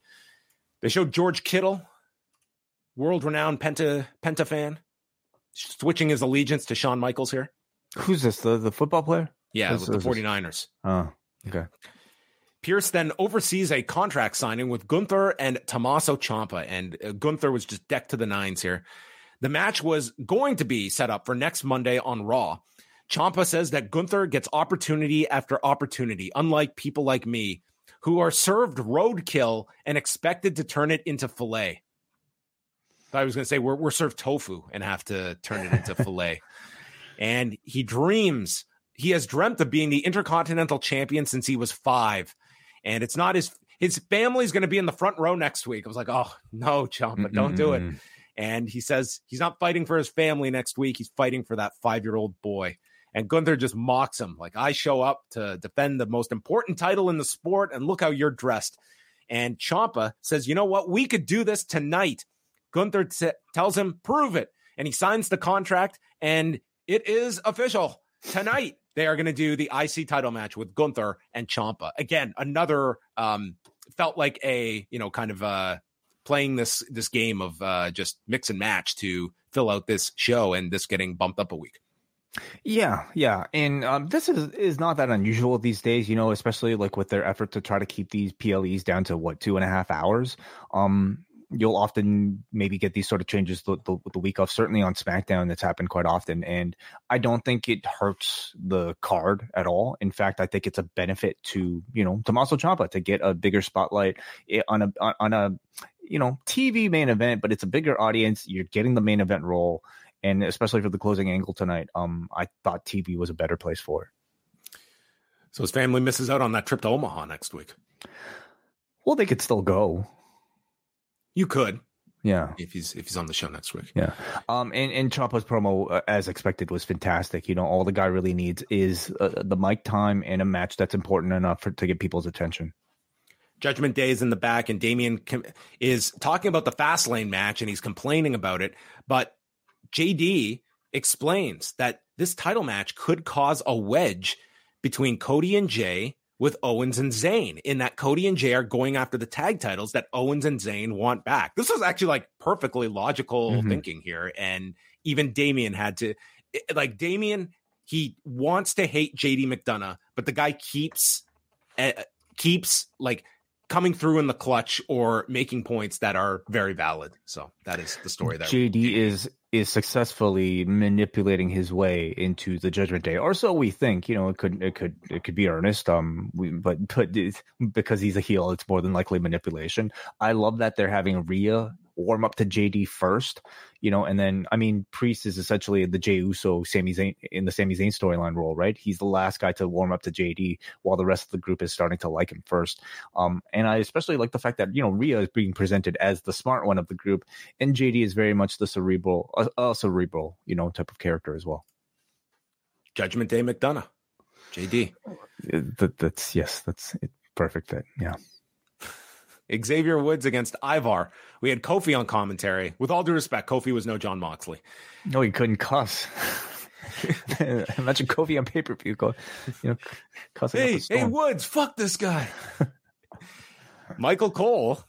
We finally got his match ratings. He gave Kofi and Ivar five stars two weeks ago. Yeah, I, I don't know. Like, I mean, I looked up because I think uh, the Observer actually gave this three and a three quarters. So, Fair. um, Cole clearly has his own little, you know, notebook or whatever. Like, he writes a newsletter for all the boys in the back, perhaps about his own star ratings. I'd love to know his star ratings. Yeah, maybe maybe Michael Cole would mention that uh, I too was doing HTML for John McAdams' website in exchange for VHS tapes back in the day. Well, maybe he was at this point. Who knows? We know he has a, you know, very secretive, uh, deep rooted history with professional wrestling. Yeah, they, you know this guy has a you know just a fortress of uh, memorabilia at home. Wade mentions uh, Eric's injury, uh, or yeah, Eric's injury, and that it's a eye for an eye, and Kofi immediately jumps on the pun. It's Ivar for an Ivar. So may- maybe this could be my commentary partner. You'd be Ivar- a great New Day member, I think. Ivar smashes him into the side of the ring, um, or sorry, misses Woods running into the side of the, the ring. Woods gets him up for a DVD. Crowd is with him, and then uh, Wood Ivar comes down with a seated splash, and then Ivar misses coming off the top, and he's caught with the backwoods as Xavier wins in eight minutes and four seconds. Kofi comes into the ring, delivers, uh, gets hit with a spin kick by Ivar, as, as does Woods, and then drops Kingston on top of Woods Ivar climbs to the top and hits the most incredible moonsault onto both of them. And I think it was Woods who was on the bottom. I would have been scared out of my mind underneath oh, another guy as this 300 pounder was going to deliver this moonsault. Quite on, honestly, I don't know which one I, I would prefer to to be in, in, in that sort of sandwich. You know, I, am sure neither felt that great, but um, they're really making this moonsault feel like a big deal. I love that they continue to give it these sort of situations to spotlight it at this point, I'm though with this program starting to feel like it's very much like Imperium versus Alpha Academy. They're just kind of like, you know, on a merry-go-round a little bit too often. Next week we're getting Kofi versus Ivar again. Yes, I know Eric is injured, but man, you have to be a little bit more creative with some of these match types, or, or just you know throw some other people in the mix and continue to tell your story without necessarily just giving us the same match every single week. Get a moonsault battle with uh, Iyo Sky. Love to see that. Ivar the moonsault. Huh? Like the over the moon salt, but it's I've oh goodness. Wow. I'm tired. Wow. Michael Cole interviews Seth Rollins in the ring, goes over all the nicknames he's come up with for Seth over the years, and including the puppeteer. But says Seth is the real puppet here. And he asks Cole, What are you doing? And Cole tells him, You're a Hall of Famer, a future Hall of Famer. Why are you going into one of the most brutal matches ever? Your back is hanging by a thread, which I don't think is how backs stay together. But his career could end on Saturday. Why, Seth? And Rollins asks Cole, How long have you been calling the action here? And he says, 26 years. And I've missed two shows during that time. And Seth looks like, What? he says, Cole, you're addicted and you love it. And that's what it's like for me in this ring. I've given everything I have and I'm going to leave it all in the ring, no matter what and what it costs me in order to fill my responsibility. I want to show my daughter an example. It's like, I can promise you, if you come home in a wheelchair telling your daughter that I had to beat Shinsuke Nakamura at Fastlane, which was like the setup for like a bigger premium live event, she'd be like, Dad, you are a puppet. she would not be impressed with this moral judgment that you hold yourself to. So Nakamura appears on the screen and we've got the subtitles. He's sick of listening to this nonsense and asks if Seth's back injury is a lie to get sympathy. It's like, dude, you've been targeting this back. You better hope it's a legit injury. Like, what, what, what do you, what's the purpose of your being for the last month? So he then is distracting Seth with by being on the screen, but then Shinsuke appears from behind and nails him with the Kinshasa and Nakamura beats down Seth. He repeatedly is trying to count to 10, but Seth would continually get up until a backbreaker on the chair, and Nakamura does the fastest count to 10 and holds up the belt. So he mm-hmm. kind of won. He he could have just called this like this was the win. It, honestly, if someone had never seen a last man standing match and watched this, like this is how you win, and I'm supposed to watch this for uh for money on Saturday, no, thank you. I mean, it's on the surface, yes, and in ex- execution, it's not the most, um, I guess, um, I don't know, immediately gratifying type of match. But I think, given the story, come on, it makes perfect sense, doesn't it, John? Like, first of all, I thought a really good promo from Rollins. He reminded us that he could get into the serious mode when he needs. I prefer this much to what he did. I don't know if it was last week or two weeks ago, where he it sounded like a bit of a bad Macho Man impression tonight. I thought it was great, and I thought it was a great use of Michael Cole's a perfect, nearly perfect attendance record. To what happened on those two days? I wonder. I want to say I remember he's talked about it. I think one was like literally it was like his son's wedding or, or something. Okay. Which I always uh, thought was like crazy. That was like your dad is like has this job for however many years, and you scheduled your wedding on a Monday night as I recall. It was like very odd. Wedding venues are tough to book sometimes. Uh, I guess so. Perhaps I, I don't know what the other one is. Maybe that I, maybe I, maybe it was just like to see how, like whether or not that would this would get my dad to take a day off. Yeah, I mean, just uh yeah, it's quite. That's incredible. Twenty six years to only miss two days. I mean, yeah, like he he deserves some praise here, and I'm glad he got it. But I also continue to love the way that they use Nakamura in these sort of um pretty unconventional ways. You know, they they they found a pretty interesting way of integrating those subtitles into a live setting tonight. Um, and I thought they made a great way to uh, illustrate for people who aren't aware what a last man standing match is. Uh, even though you thought it was not that. No, it, it, was a fine segment. I'm just stating for for the person that would not even know what the, this match is. I don't know if this was the greatest commercial for it. Becky's in a sling backstage and runs into Tegan Nox. She explains she's not cleared, but when I am, we're gonna have a fight. And Tegan's like, I know. Good chat. And Someday. Natalya just walks in. That was all we saw Becky on this show, wasn't it? Just a segment. It was, yeah. I mean, I imagine she's on the tour bus, you know, anyway with with Rollins traveling, right? So she's probably. And they continually anyway. noted she'll be on NXT tomorrow as well. Oh, okay. Well, man, that's a lot of flying for her. Yeah, uh, it is. Yeah. Yeah. Natalya walks in and just explains to Tegan, we got off on the wrong foot. I respect you so much and I'm proud of you. And I, I know that you're going to get it done when you finally get your match with Becky Lynch. And she's like, cool. Thanks very trusting. This Tegan Nox. Yeah, yeah, yeah. I mean, uh, this is Natalya seemingly working up a new character. She's kind of like playing, um, what is it, insincere friend? Maybe she was sincere. You're right. We don't know. Chelsea Green and Tegan Nox, very short match. They got uh, two minutes and five seconds here. Natalya comes out to stop Piper Niven as Tegan hits the Molly go round, followed by the shiniest wizard. And Natalya gets in the ring. She gives her a hug, and now they're best friends. I did like the fact that if she's going to turn on her, they're not doing it in like the span of 20 minutes because that would have been so groan inducing. It just would have made Tegan look like a fool here. Um, but they're oh, going to draw, yeah. draw this out of whether Natalya has turned over a new leaf or finding out in two weeks. Guess what? She hasn't. They, they they have a lot of hours to fill, and I think you know executing a turn that quickly would be a uh, pretty detrimental because I don't know how many other women they have um, with any sort of like you know notoriety at this point. Maybe so they I, had all this creative uh, written for Drew McIntyre and Riddle, and they're like, well, we could burn this creative, or we could just pass it on to someone else. Could be, could be. But you know, this gave us, I think, the promise of a continued storyline for both Tegan Nox and Natalya, coming off of you know what I would presume to be a loss for Tegan against Becky Lynch, whenever that will be, um, and that's promising. You know, and, uh, beyond that, it seems like they're at least trying to build a new tag team here with the two. Um, not that like, man, I'm clamoring that much for a Piper Niven and Chelsea Green title defense at any point because they continue to book them like they're nothing. Um, but nonetheless, I'm happy for Tegan and Natalya to get what looks to be a new role. Saxton interviewed Jey Uso. He says him and Cody are good. We're going for the tag belts. We're good. Great. Drew McIntyre comes out. San Jose, what should we talk about? And he did this in the most sarcastic way. It was like really funny. Really great. Yeah. He does not have to explain himself to anyone in the locker room. He only answers to his fans. He's going to stop being the savior, getting involved in fights he doesn't start. And when he hasn't helped, it's not like anyone else is coming from the locker room to help. So they're all hypocrites backstage. I mean, point taken. He calls it a weakness, not a strength of those forgiving Jey Uso so easily.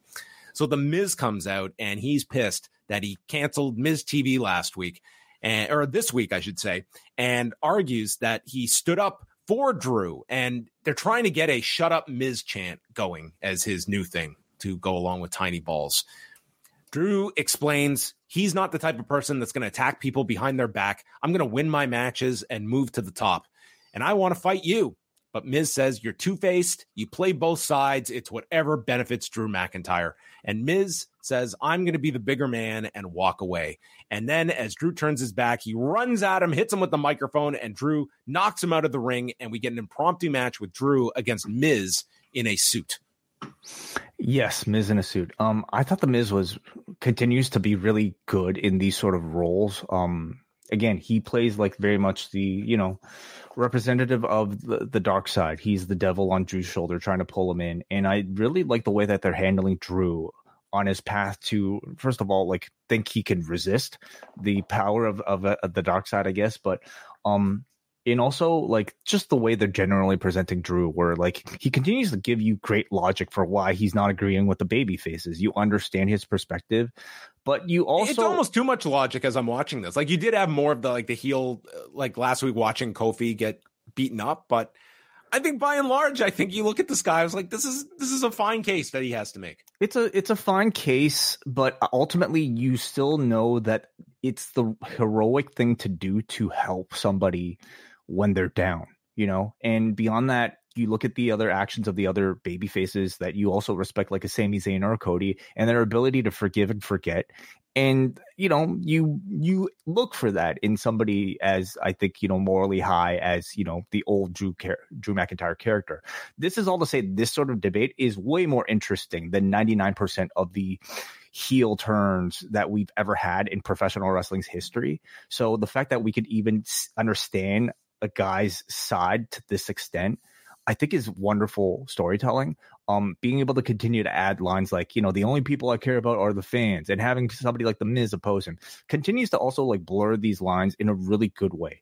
It's almost to the point now where um you you're left guessing is this guy actually turning heel or is this going to be a straight up baby face versus you know like disagreeing you know type of match that he has with Cody.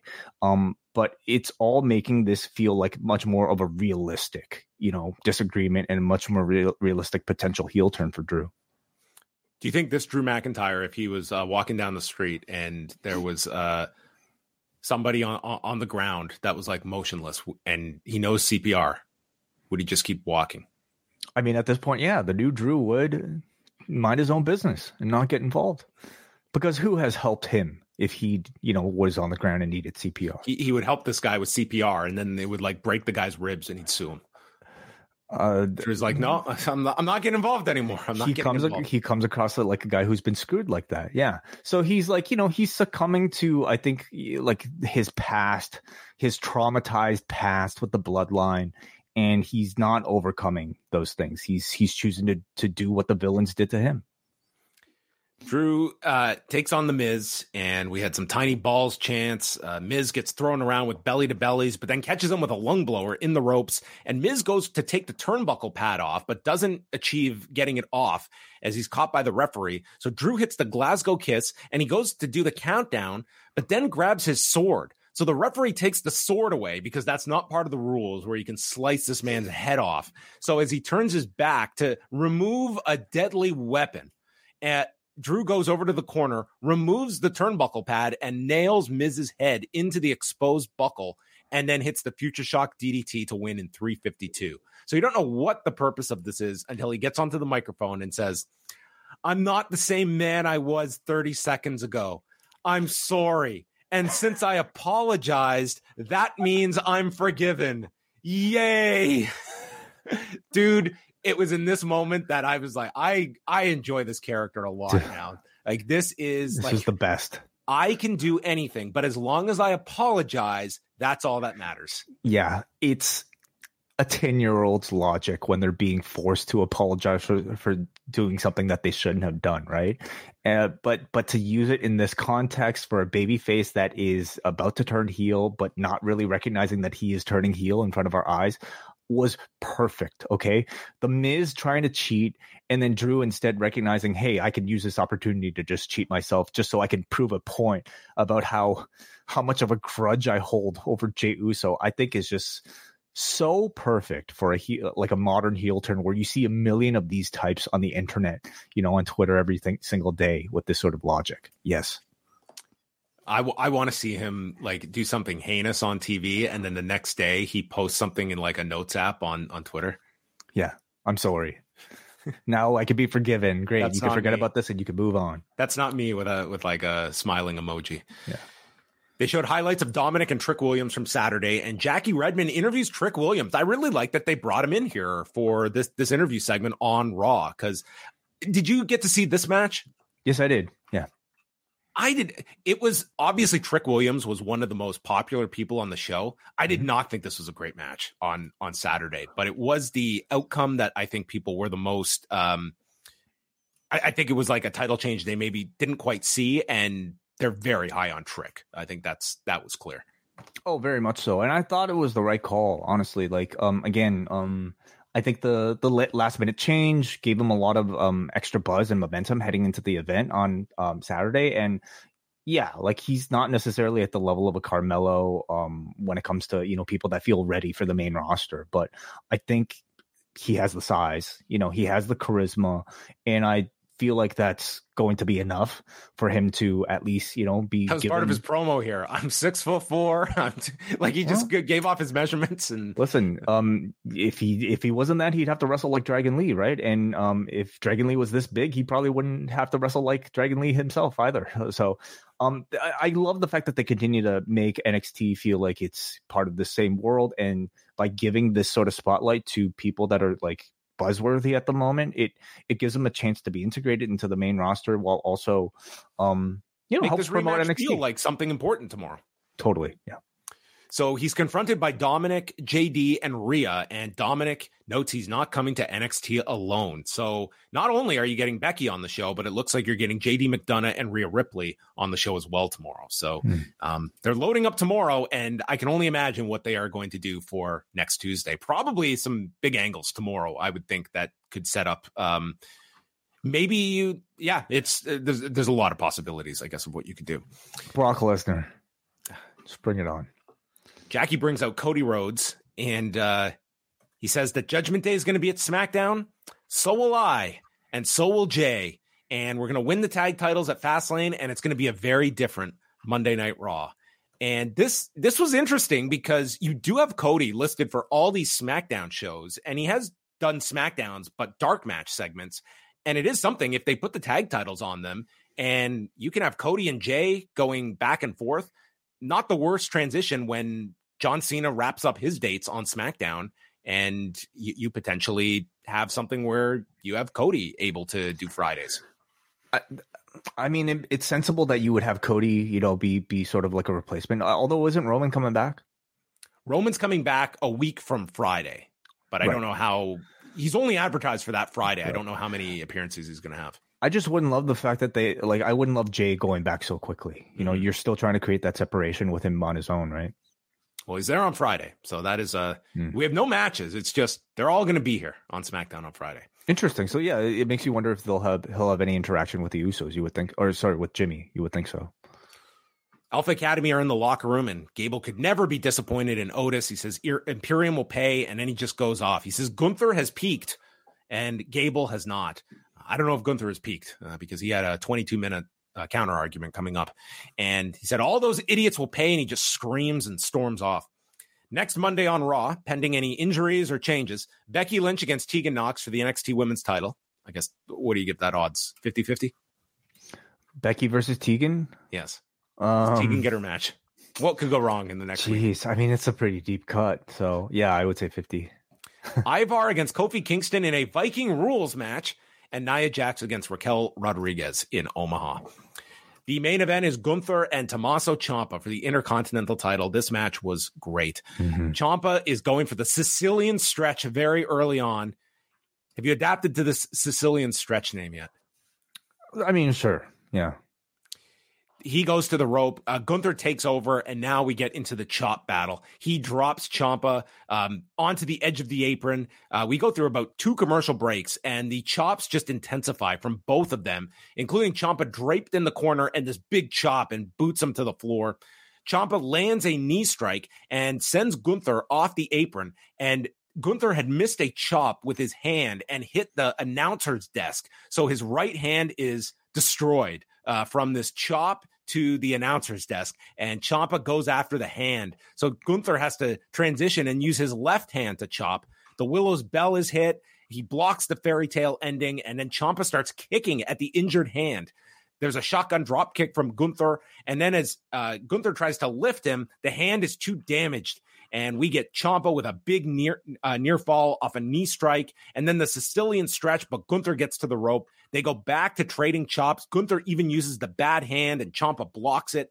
Tries to lift Gunther, but it's countered, and we get two power bombs from Gunther and applies the rear naked choke, and he puts Ciampa unconscious and just drops him to the mat like uh, Jon Jones dumping Lyoto Machida. And mm. It stopped in 22 minutes and 54 seconds. Just a, I thought, excellent main event that Raw had. An outstanding, outstanding match that, I mean, in a short amount of time, did a whole lot for Tommaso Ciampa. Again, he's the type of talent that um, really just kind of needed to be given microphone time and a long TV match with This was the, somebody. like last half hour when you include the entrances. A lot of time given to this. this was, I think, uh, you would you say like Ciampa's biggest, certainly of this current run. I, I have to really think back to like you know everything he's done on the main roster, but this was like the most notable thing he's had in a long, long time. And they gave him a finish where he didn't tap out. Um, he sort of like had a heroic, you know, pass out, and really like you know gave gave Gunther like he was given a lot against Gunther. So much in the same way as you know the Gable match really benefited Chad Gable coming out of it. I thought you had you know to a smaller extent um the same quality for Tommaso Ciampa tonight. So Gunther just walks off with the title as Vinci and Kaiser go after Ciampa and he's getting beaten down. The announcers are yelling. He's he's still out from the choke. And then all of a sudden the music plays. Fortunately, this is the music that no one pops for because it's not the uh the theme that people associate with Johnny Gargano, who returns from from the witness protection program and he runs down fighting off Vinci and Kaiser and then him and first of all the like the lower the lower graphic is showing up and they are racing against the clock here. They lock eyes and they hit the meeting in the middle onto Vinci. Boom they cut to black and they are gone. So they they just got this spot in at the very last second of the show. It seemed like they were racing uh against the clock here. Um, but Gargano's back. He's aligned with Ciampa and feuding with Imperium it would seem Seems like mm-hmm. the Imperium's feuding with a lot of teams now. They might be done with Alpha Academy at this point. Like, you know, who who really Abel's knows? not done with them. No, he didn't get the memo. True, you're right. Um, DIY's reunion is a long, long time coming here on the main roster, and um, I, am not exactly sure. I guess they had to wait for this um Gunther match to to do it, uh, but we finally got there. I thought it was a really good, good you know final segment. Too bad it had to be so rushed, but I also think the fact that it was on TV instead of Fastlane was was a benefit to it. Think of the pop he would have got if his return was in Omaha next week. I mean, man, they really in front of his family, it. man. Yeah. So there you go. That was Raw. Um, I thought an excellent main event. This was one of the better uh, Raw matches in some time. I thought it was just yeah. tremendous. And the Gunther run, like as long as it's gone, I, I can't say I feel this is dragging in any way. I mean, his big matches feel so important. And when you can go out and do 22 minutes, 23 minutes, really, um, yeah, this match uh, just, it, it was excellent. I just thought they've elevated this title so effectively. Yeah, I would say like maybe a shortcoming of this particular match is the the build didn't feel all that big. Like it it felt pretty obvious that it was going to be a Gun- Gunther retention. Um, and I don't know if Ciampa ultimately felt that big going into the match, especially if it was going to be at Fastlane. But um, coming out of this, obviously, like teaming up with Gargano immediately improves his stock. Both of their stocks really. Um, so I look forward to seeing what sort of storytelling they can do first feud against Imperium, and then beyond that, at some point, whenever. What, what are we talking about? Judgment Day? You know, maybe they'll they'll, they'll be the ones to beat Judgment Day for the tag titles. DIY. Yeah. Mm-hmm. Yeah. I mean, they they're certainly bolstering this tag division um, with, with, with the two of them. So, um, yeah, that was the that was the conclusion of Raw with the return of Johnny Gargano. But we will open it up. If you want to send in any super chats, you are welcome to do so. We'll get to your questions, and we have feedback, uh, including from uh, we got uh, some live feedback from people oh. at the show. We got some super chats here. The first one comes to us from Hernes de la Cruz. Thank you, Hernes. He says Hangman versus Swerve had a 20 minute time limit. Does Hangman come out and say it was a draw, or does the feud still end? Forgot to send it yesterday. Did they go over the time? They went over 20 minutes. Um, that would by, be, by how much? Do you remember? Um, I, would have to look it up. Yeah, n- not by much. I mean, it, it, dude, it sounds like an awful like. It just sounds like it was a mistake, and and for that reason, um, if it's not officially recognized, I imagine they won't bring it up. Especially, I mean, uh, I know Hangman did a promo afterwards. I don't like. I get the sense he's still a babyface coming out of this, and that. The, yeah, I think this was like we've seen. Um, and this where... sort of this sort of like complaint feels very heelish. I do think he they, they, might bring it up though, you know. But then it makes the company look bad, doesn't it? Doesn't it expose yeah. the company for not sticking to their times? I I like didn't even uh, register if they even said that about the time. Why would that be a 20 minute time limit? But then they have plenty of other matches that go over 20 minutes. Yeah, I'm not sure.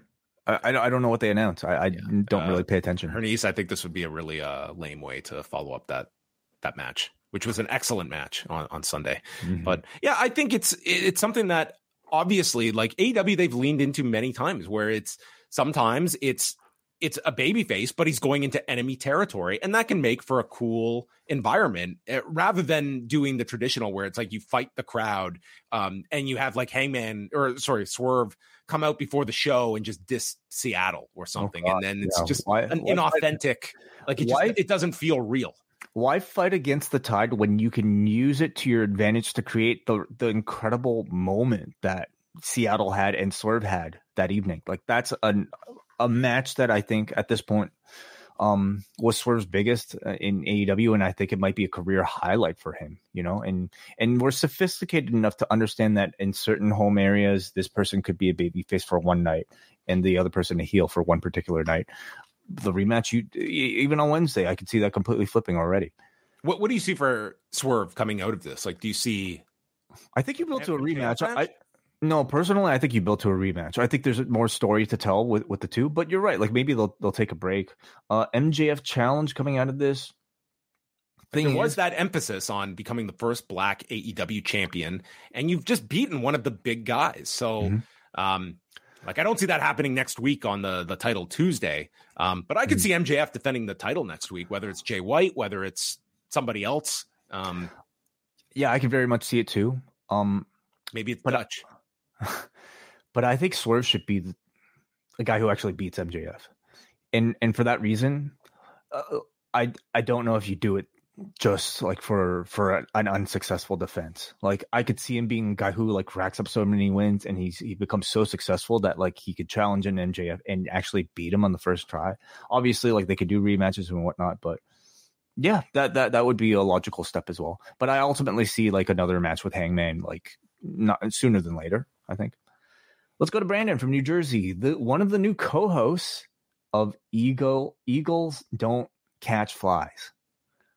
Don't hunt flies. Oh, sorry, don't hunt flies. Eagles don't hunt flies. The latest podcast to debut on Poison Rana coming up, where he, Dickie Bird, and Martin Bushby of former BWE fame will be going through the career and highlights of Jon Moxley.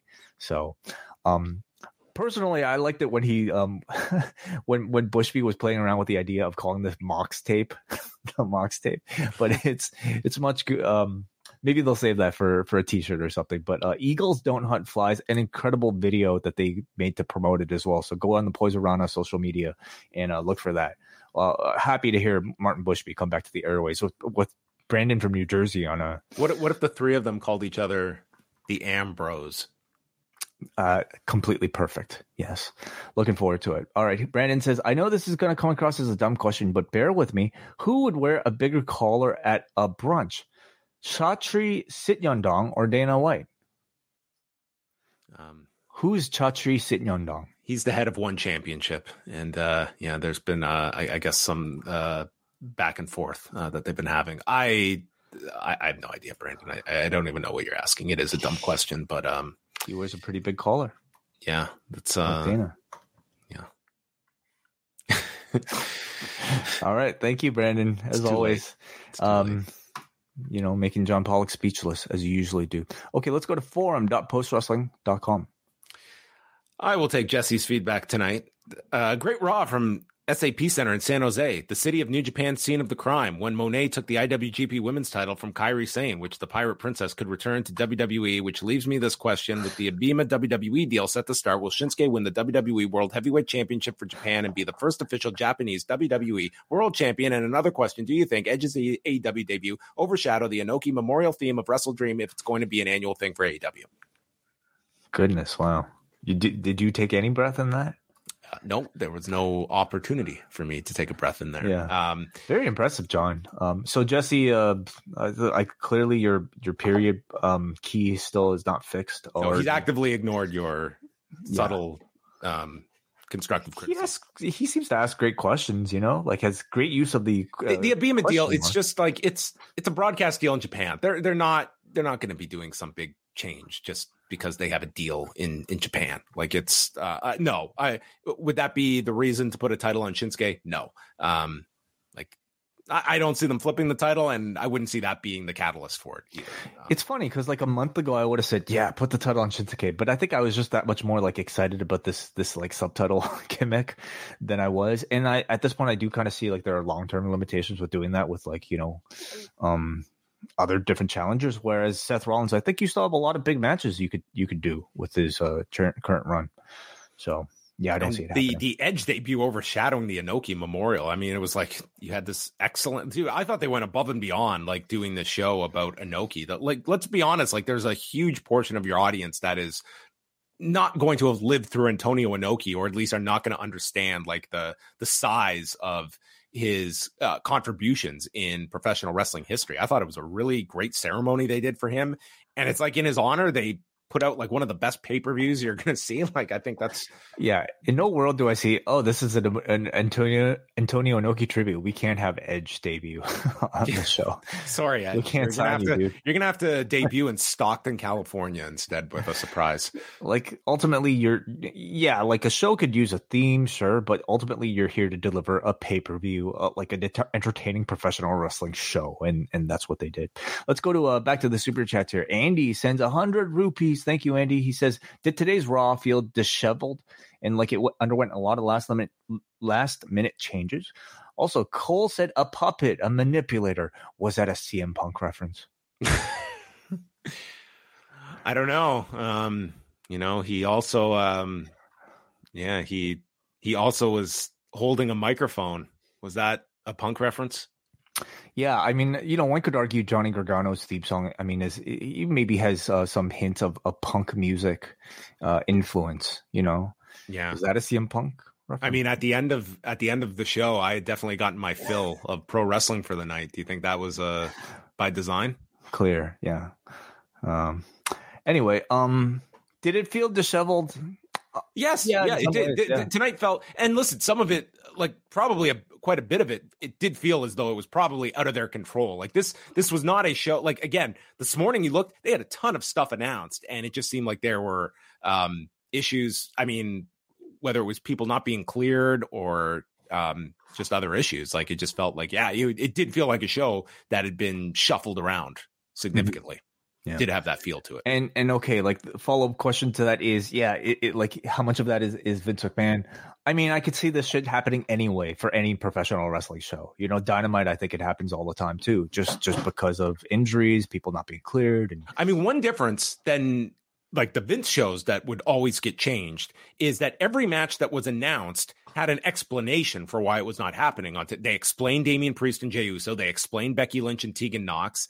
Um, like those were the two matches that didn't happen that were advertised, and they like in the like the couple years ago, you would announce something, and if it was changed, it was just never mentioned again. It was like, uh, l- like we see when, when someone's cut now, and Mustafa Ali is replaced by Trick Williams. It's just we won't just mention it at all. Mhm. Um, at least this one, like they gave you a reason. All right, we also get from Martin Bushby sends a super chat to say Ambrose for life. So I think you just created a new moniker, John. We got it. The Ambrose. Uh, thank you very much, Martin. All right, let's go to Shane, who was at the show in San Jose. Long time no here, Shane. Nice to hear you, uh, or nice to see your feedback. He said, she says, I was at the show. I don't follow WWE on a week to week basis, but I thought the first segments with the women's brawl leading into the Judgment Day confrontation was excellent. Unfortunately, everything after that dragged a lot. My biggest highlight was seeing that there's another McDonough out there supporting my boy Dom. Yes, Very clever. welcome. Uh, We go to Muggin. Drew McIntyre's descent into darker territory was rooted in logic, and using the future shock as his finish made a bunch of sense with how over the Claymore is. Tegan Nox got plenty to do tonight, and Becky's 11 stitches are a blessing in disguise as it gives her another week to build. The cold open with the women's brawl was effective, and the pop Rhea got was terrific. Speaking of Dom, it would be beyond criminal for Trick Williams to lose the North American title tomorrow. As far as I'm concerned, there's a bigger story with the crestfallen Melo. Judgment Day needs to stay out of NXT. And he says Gunther and Ciampa felt like takeover, stand and deliver all over again. That match was just just as ill as their match two years ago, and Johnny Wrestling made his return to top it off. DIY is back, baby. Um, I think the uh, question of uh, so do you see a title change tomorrow with uh I wouldn't. I I? I would think like there's a pretty decent possibility of it happening. Like the idea of like Dominik failing, especially when you have Rhea and JD there as backup. Um, I I could see him losing it. I, but I, I totally agree with Muggin that I think it's it's far more interesting to see Carmelo's reaction to being the one not having a championship among the two, um, as a way to you know continue to turn his turn him heel potentially. Um, I or or you could have like Carmelo try to come and it's like he's outnumbered, so Carmelo is going to be in Trick's corner and he does something and it screws up, and it's this further like did Carmelo per could Carmelo not stand him having this title and. Mm-hmm screwed him at the end, and you'll have the plausible deniability by Carmelo to state, I just had your back. And I think that's a wonderful idea as well, John. You know, not only do you get to springboard into the feud that way, um, but you also get to keep the belt on Dominik, which you know has proven to be a difference maker for the ratings. But um, the other thing is, okay, let's say Trick keeps the title. Dominik has finished his run so far in NXT. Who do you get to replace both he and Rhea Ripley at this point? Who who basically takes on that role beyond Becky Lynch from the main roster. It could be anybody, of course, but they'll need somebody else, right? Yeah, I I mean you can certainly I mean there, there isn't like that that group that has the like I don't see them throwing like like Jimmy and Solo Sikoa down on NXT. It seems like a kind of a awkward fit. But I mean ultimately you can take whoever you want, but it's like they, have got to have like the certain uh, star power. But I, I, don't see them wrapping this up with Judgment Day. I think they're kind of perfect for that that role for a, mm. a lot of reasons. Last one is uh you. Oh, okay. Uh, this one comes to us from Manny from Pacoima, who says a really solid episode. The beginning segment was a great way to kick off Raw. Rhea Ripley came across like such a badass. I feel she can toe the line between heel and face in WWE, similar to Moxley, because she's punk rock like that, huh? Is that a reference? Prayers for Dom. My boy is going to get his suitcase thrown at him tomorrow when Trick retains. I'm loving the NXT integration on the main roster. The main event was fantastic and hard hitting. Ciampa's promo earlier in the night really got the crowd behind him, and Gunther more than held his own on the mic. Now that DIY is back, I look forward to a future match with Imperium and hopefully a better focus on the tag division on both brands that includes giving Wilde, uh, uh yeah, Wilde and Del Toro some matches as well. I have to remember who's Wilde. Yes, uh, Joaquin Wilde. Joaquin Wilde. yeah, I can't get used to that name, but all right. Okay, well, thanks everyone for the feedback and just looking here at uh, Fastlane for this Saturday. So the the latest lineup that we have, we have six matches announced: Seth Rollins and Nakamura, last man standing match; John Cena and LA Knight against Jimmy Uso and Solo Sikoa in the tag match; Iyo Sky, Asuka, and Charlotte Flair for the women's title; and that this is interesting. They are promoting the LWO as Rey Santos Escobar. Oh, and either Joaquin mm. Wilde or Cruz del Toro. So it'll be one of the two teaming with them against Bobby Lashley and the Street Profits. So it will be a six man tag. Uh, Judgment Day against Cody Rhodes and Jey Uso for the undisputed tag titles. And uh, oh, is this? It was just just announced. It's a fatal hmm. four way match for the Intercontinental title with Gunther, Chad Gable, Bronson Reed, and Tommaso Ciampa which might be the match of the show. I guess they maybe they announced that after the show tonight. I haven't even seen that, so um, I mean, you're I'm going, off Wikipedia. So same here. That's uh, Gunther Fastlane. Let me let me just double check this and make sure it wasn't somebody. be quite the troll to just randomly add this to Fastlane. Gunther, Ciampa, uh, Gable. We'll put we'll, we, we will put an asterisk. Yeah, I mean, I don't I don't even know that match because uh, it's actually uh, happening. So, okay. Well, people can uh, figure it out. It may or may not be happening. Well, if it is happening, off, uh, sounds like a great match. Shouldn't go off Wikipedia, really. This is really bothering me. Let, let, let, let's let's go on their official our official website here. Um, do you use? I'm on the Fastlane site, and yeah, it is listed? not. Um, this is this is just. It's not. It's not listed on uh like the Fastlane site itself. So unless they like just quickly mention this on like Raw Talk or something, uh, I don't I don't see this listed here. So um, that may or may not be happening. We'll see. Yeah, more on this later. All right. So there, a big mystery that I don't think anybody really cares about that much. Uh, one last super chat comes to us from LCT, who says those blue and red tag belts need to go. They seem to be building tag teams on both brands. Are we going to get a split? WWE and World Tag Team belts? No, I don't think we are. I think they I think they like the fact that you can put the belts on and overact and then you can move them back and forth. And I think it makes it kind of intriguing for that reason. I do not need more you do not need two sets of tag belts. You barely have a functioning tag division that I think one set of belts is more than enough and I do not care at all what color they are. Yeah, I agree. Like it, it really, the the tag titles are sort of like your uh, like they're your um what do they call them? Hall, pass? Hall pass? The hall pass belts yes. Hall pass belts. Not that Cody and Jey Uso seem to need them this Friday. Um but they yeah, did. yeah there's uh well he used to be an EVP you see. That's it. So he, he can, make, do anything he can make these unilateral moves. Formerly holding a cha- a title at another promotion gives you like powers like in life anyway. he's got like a universal key card that works at every building in the country.